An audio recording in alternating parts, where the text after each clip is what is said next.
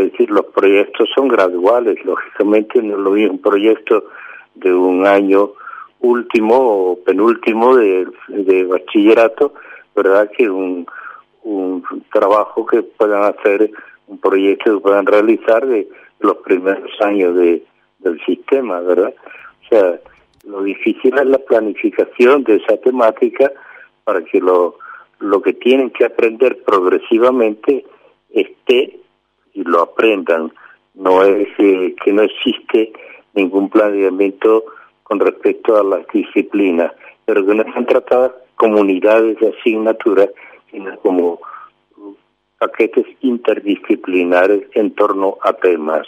lo que llamamos ciencia está descubierto en la ejemplo, nosotros tenemos biología, pero en la biología está la química y está la física y, y está la, el sistema nervioso y la mente, está todo influyendo, ¿verdad? Entonces se trabaja interdisciplinarmente.